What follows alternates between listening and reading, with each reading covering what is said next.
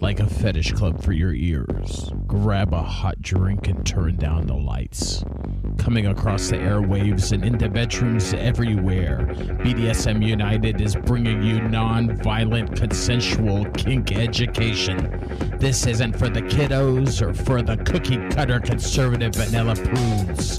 We'll be talking bondage, discipline, dominance, submission, sadomasochism, and more today on this BDSM United podcast. Welcome to the very first episode in our Sex Magic podcast. I am Primal Piggy. You can find me on Facebook at The Primal Piggy, all one word, or as an admin at Whips, Chains, and Duct Tape, a rather large Facebook page, about 120,000 followers. You can find that on Facebook at WCDT BDSM. Also, find me at BDSM United on FetLife. Uh, and uh, let's just get started. Uh, really, we want to ask the question today on this very first episode in this series what is sex magic? Uh, sex magic means using your sexuality in order to work magic. And later in the series, we'll talk more about magic in general, and we'll do very uh, We'll do a lot of different magical workings, practical workings that you can do, not just theoretical stuff, even though there'll be a little bit of that right out the gate. So, this technique of sex magic is not new, it's not outrageous, although it's usually kept secret. Many esoteric systems use sexuality for spiritual and magical aims. Examples of such traditions are witchcraft, shamanism, alchemy, Buddhism, and uh, Hinduism, which is like uh, uh, Tantra, uh, and ancient Egyptian religion. Uh, probably more known form of sex magic is the ceremonial sexual union of a man and a woman on the land to ensure a good crop. That kind of that fertility uh, sex magic. Their fertility act um, should encourage the land to deliver a rich harvest. Uh, Western sex magic has its roots in the Hebrew Kabbalah and is spread uh, further through several different occult doctrines. Uh, we're not basing this series on any specific uh, mystical tra- uh, tradition. We're really uh, encompassing a full, like a diversity of them. Uh, now, within an open and respectful sexual relationship, we can experience ourselves in all of our aspects the animal part, the human part, and the divine flame within us. During sexual arousal, an enormous amount of energy can be channeled upwards from the genitals along the spine and to the top of the head on its way up, this energy fills and cleans blockages in the chakras. Now, we'll talk more about chakras in an upcoming podcast.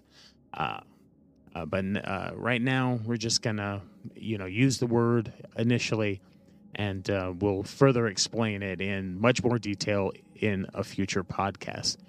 Um, so, um, uh, this explains why several spiritual paths view sexual yoga as a shortcut to enlightenment. A lot of different magical systems include uh, th- elements of yoga, uh, things such as Wiccanism, uh, things such as um, even Satanism, in a lot of forms, uh, uses yoga. Aleister Crowley's sex magic and Aleister Crowley's OTO and Golden Dawn, they borrowed things from yoga as well. So we got to ask this question why use sex for magical workings? Why even why are we even having this very series of podcasts? Well, one, we're having this series of podcasts because a lot of the information uh, there's like a lot of books on sex magic, and I have most of them in my own personal library.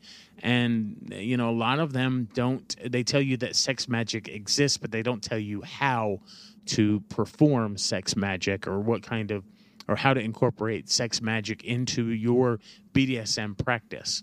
Um, and so uh, that's one reason. But uh, uh, simply because the creative force, it itself creates very powerful magic. So the the act of sex itself creates very powerful magic. Uh, secondly, because it's the most pleasurable magic that one can do. Uh, sex is really pleasurable. It's a lot of fun for a lot of people. Uh, sex magic does not require previous knowledge of ceremonial magic.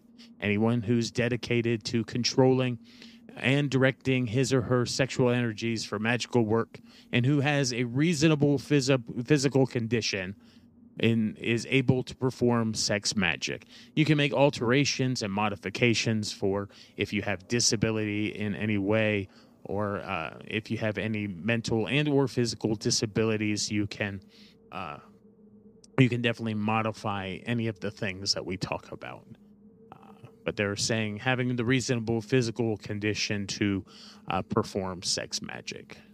Uh, however, if you don't uh, feel attracted to sex magic, simply don't do it. And never let someone force you into sex magic against your will. Consent is the hallmark of BDSM and is very important in magical workings as well. Practicing sex magic neither implies that you have to give up sex for pleasure. Uh, and it's up to you to decide how much sex you wish to use for magical rituals or workings and how much uh, for purely having a good time with yourself or your partner or partners. So, what's the theory? Just the general overview of the theory behind sex magic. Uh, in magic, we manipulate a certain amount of energy into a desired direction. Direction. For that, we specify a goal. We raise energy and point it to into the wished direction. We release the energy to achieve a manifestation in our physical reality. Uh, let me repeat that because this is a really important one. This is how uh, sex magic, in theory, uh, operates. In magic, uh, actually, all magic really operates in this. In magic, we manipulate a certain amount of energy into a desired direction. For that, we specify a goal. We raise the energy and we point it into the wished direction. We release the energy to achieve a manifestation in our physical reality. In sex magic, we basically focus on a goal by affirmation, visualization, etc. We raise much energy through prolonged sexual arousal, uh, sometimes through edging, and we release the energy at the moment of orgasm. The goal in sex magic can be the achievement or attraction of anything wished in the physical world, uh, evocation, uh, like a new house, a better relationship, or a healing. It can also be the charging of magical tools or talismans. Uh, alchemy, and the goal can be spiritual development. Uh, this controlled form of love making for higher purposes is often mentioned as the ultimate explanation of Aleister Crowley's famous statement Love is the law, love under will. By love, Crowley meant the uniting of the opposites, the masculine and the feminine, the active and receptive, and not so much about romantic love that we're typically used to uh, thinking of as love. Uh, orgasm is considered to be the moment when the gates of heaven open up. Uh, for a while, the barriers between the restricted physical world and the limitless heavens or the universe dissolves. During the precious orgasmic moments, we swing away our magical desire into the universe with enormous power. Uh, let's answer this question here. These are some frequently asked questions here. What types of sex can be used for sex magic? And I'm referring to my notes if you see me looking up uh, in the video. If you're watching the video, if you're listening to the podcast, uh, you can just know that I'm looking up at my notes here. Uh, what types of sex can be used for sex magic? In fact, any sexual activity can be used to work sex magic, and we'll see a lot of different workings throughout this series in a lot of different, utilizing a lot of different types of sexual activity and sex in general. And so uh, it can be practiced alone, it can be practiced with a partner of the same sex or of the opposite sex. And in advanced sex magic, it's also possible to work with more than uh, just one partner.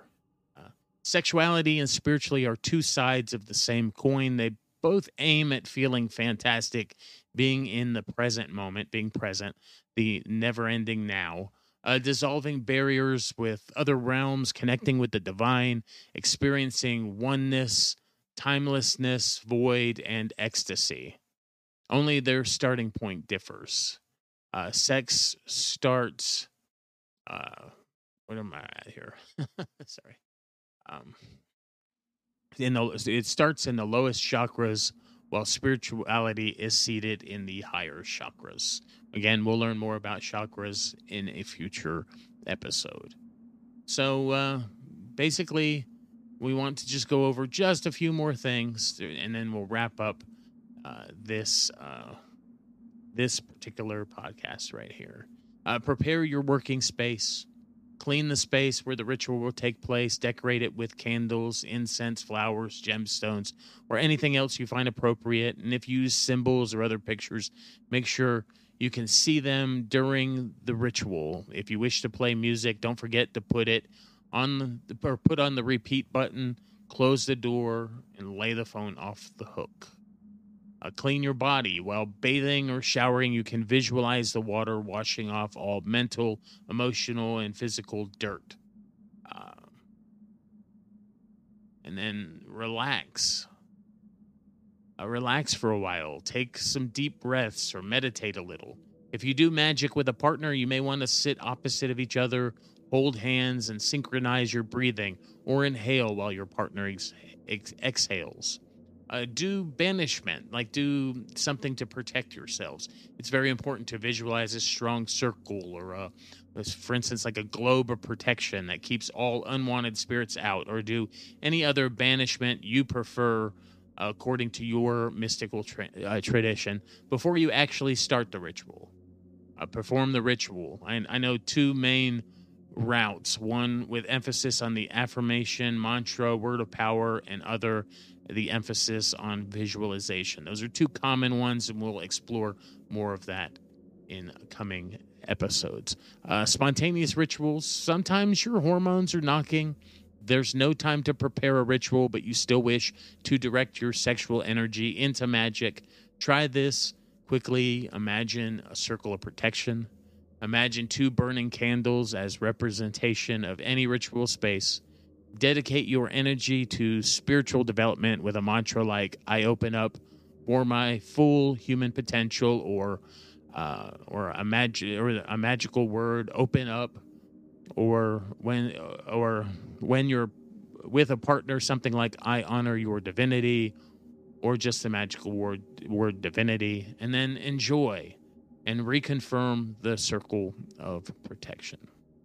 So I know that was a lot uh, that was a big bunch of frequently asked questions, a little bit of just opening up the topic and, and, uh, and an overview of a lot of the different things.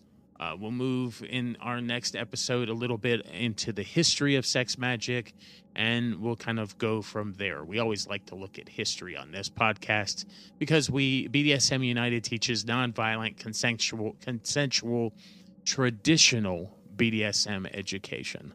Uh, I'm your host, Primal Piggy. You can find me on Facebook at The Primal Piggy, all one word. You can also find me on Whips, Chains, and Duct Tape at WCDT BDSM, also on Facebook. And then you can find us on the web at www.bdsmunited.com. And I hope you enjoyed this very first episode of our Sex Magic podcast. Before you go, head on over and visit our friend Nookie at datingkinky.com. She's been a longtime supporter and friend of Whips, Chains, and Duct Tape, and she's built a very inclusive service that is Dating Kinky. Built by Kinksters for Kinksters, poly, queer, trans folk, and anyone not quite vanilla, and it's free. But also check out a Plus membership. It gives you access to nine books, three online classes, and over 250 webinar replays. That's nearly 400 hours of kinky education. Plus, membership is an amazing deal. You also get access to amazing features like voice and video chat.